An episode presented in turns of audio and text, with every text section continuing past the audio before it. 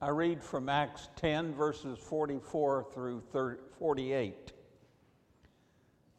While Peter was still speaking, the Holy Spirit fell upon all who heard the word. The circumcised believers who had come with Peter were astonished that the gift of the Holy Spirit had been poured out even on the Gentiles. For they heard them speaking in tongues and extolling God. Then Peter said, Can anyone withhold the water for baptizing these people who have received the Holy Spirit just as we have? So he ordered them to be baptized in the name of Jesus Christ.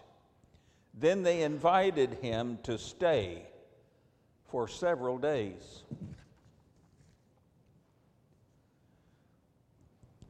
It looks like a burger. It cooks like a burger.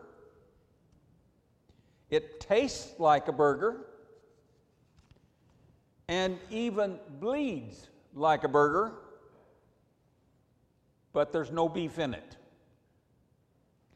Instead, the burger is made out of plant based beef alternative, and the bleeding comes from beet juice. The burger is produced by a company called Beyond Meat.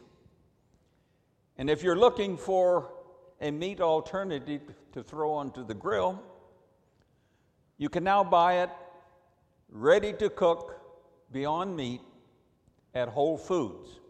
It's right there next to the real stuff.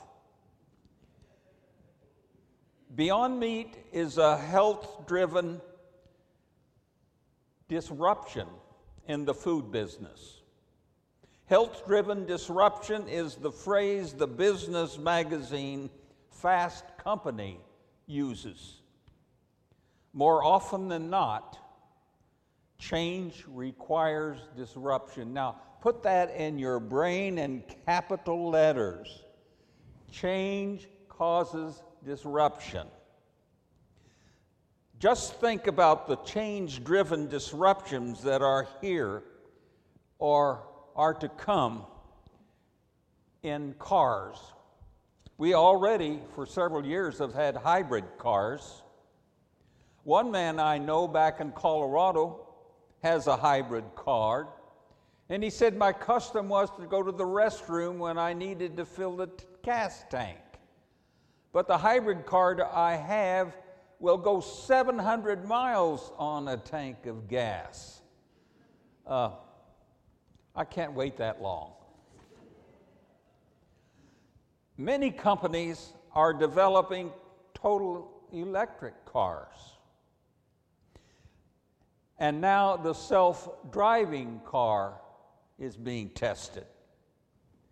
Think of the number of business that driverless cars will affect and cause disruptions. Parking, real estate, law enforcement, insurance, legal professions, hotels, media and entertainment, food and package delivery, auto repair and auto manufacturing. I think insurance and law enforcement and legal professions have already been affected by the driverless cars as there's been a few crashes. In Acts 10, we have a Gentile disruption. The story opens with an army officer in Caesarea named Cornelius. He and his household were devout and gave to the needy. An angel appeared to him and told him his prayers had been answered. The angel told him to send a detail to Joppa and find a man named Peter. In the meantime, Peter went up on the roof before breakfast to pray and meditate. He found himself very hungry and fell asleep while breakfast was being made ready. I suspect sometimes we all have had the same trouble during meditation, early in the morning or even late in the evening. Actually, the Bible didn't say he fell asleep, he fell into a trance.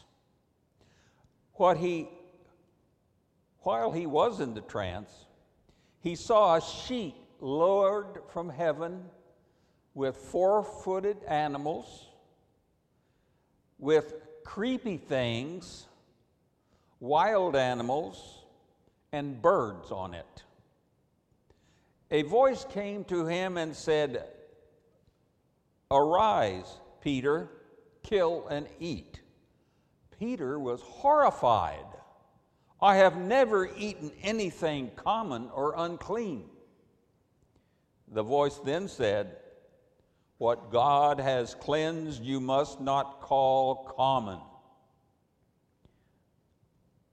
Well, this was done three times. And then the sheet and the animals disappeared and went away.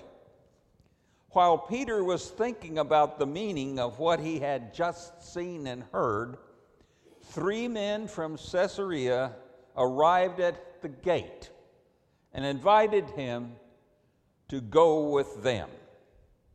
Now, the Bible doesn't say if he ever got his breakfast or not.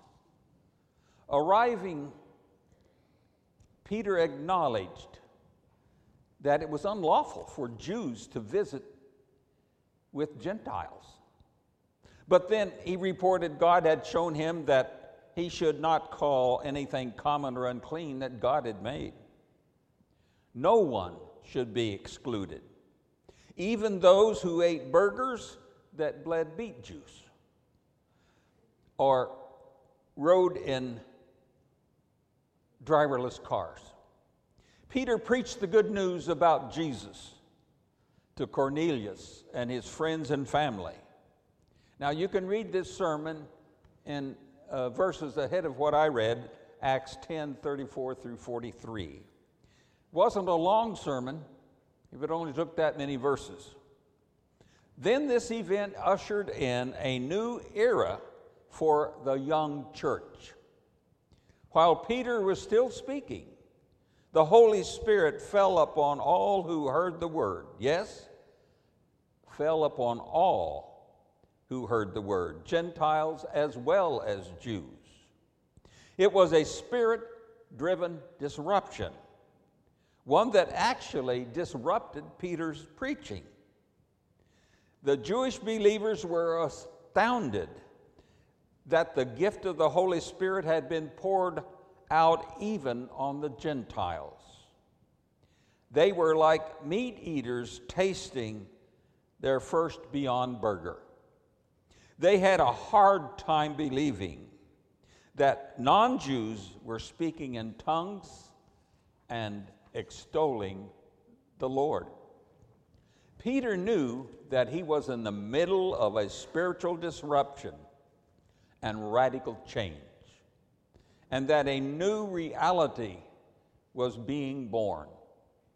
He asked his fellow believers Can anyone withhold water for baptizing from these people who have received the Holy Spirit?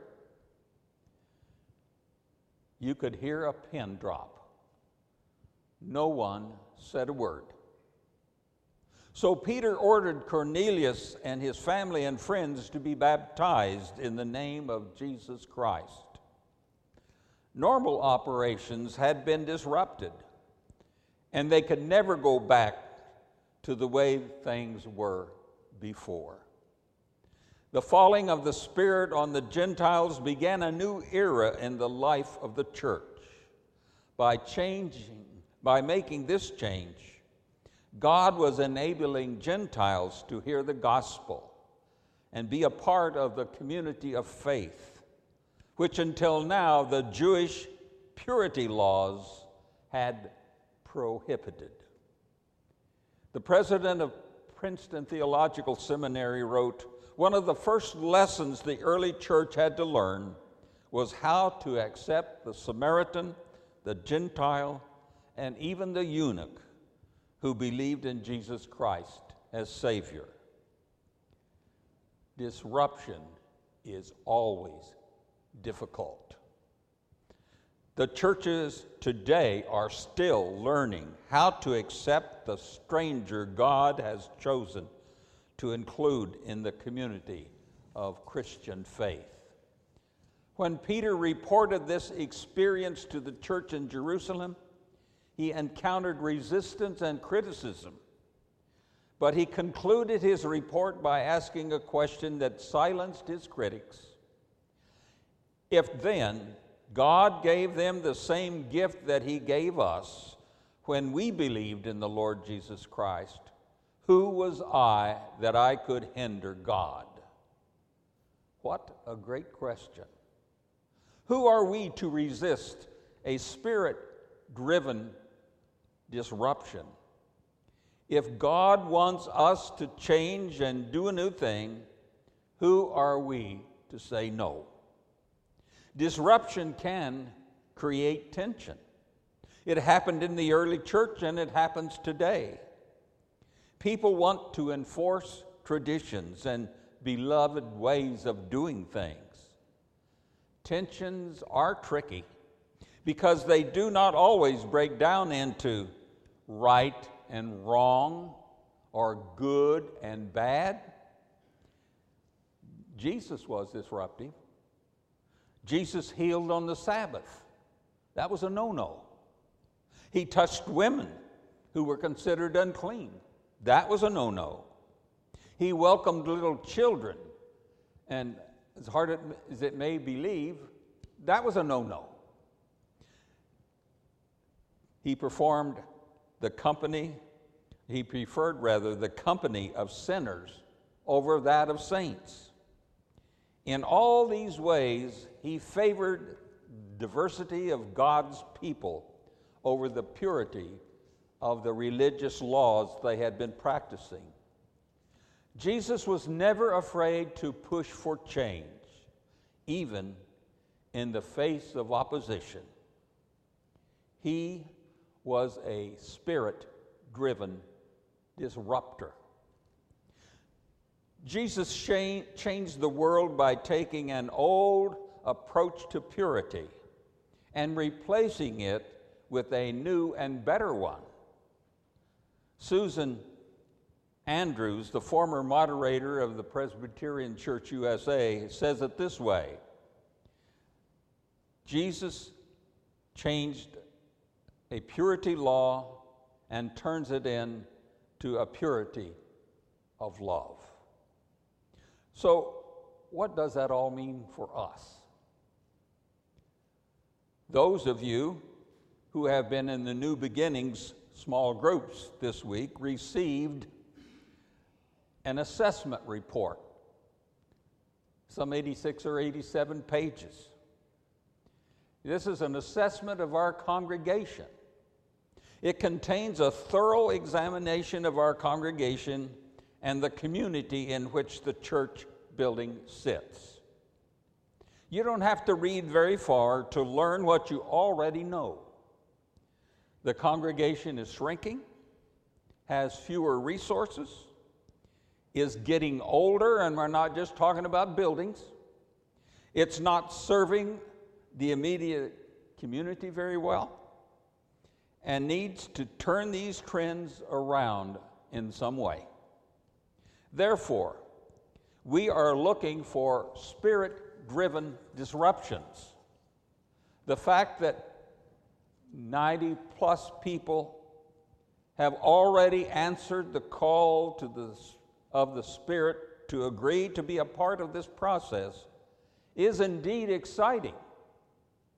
And it gives us hope that the Spirit will lead us to some changes in following the leading of Jesus Christ in ministry at this time and in this place. Amen.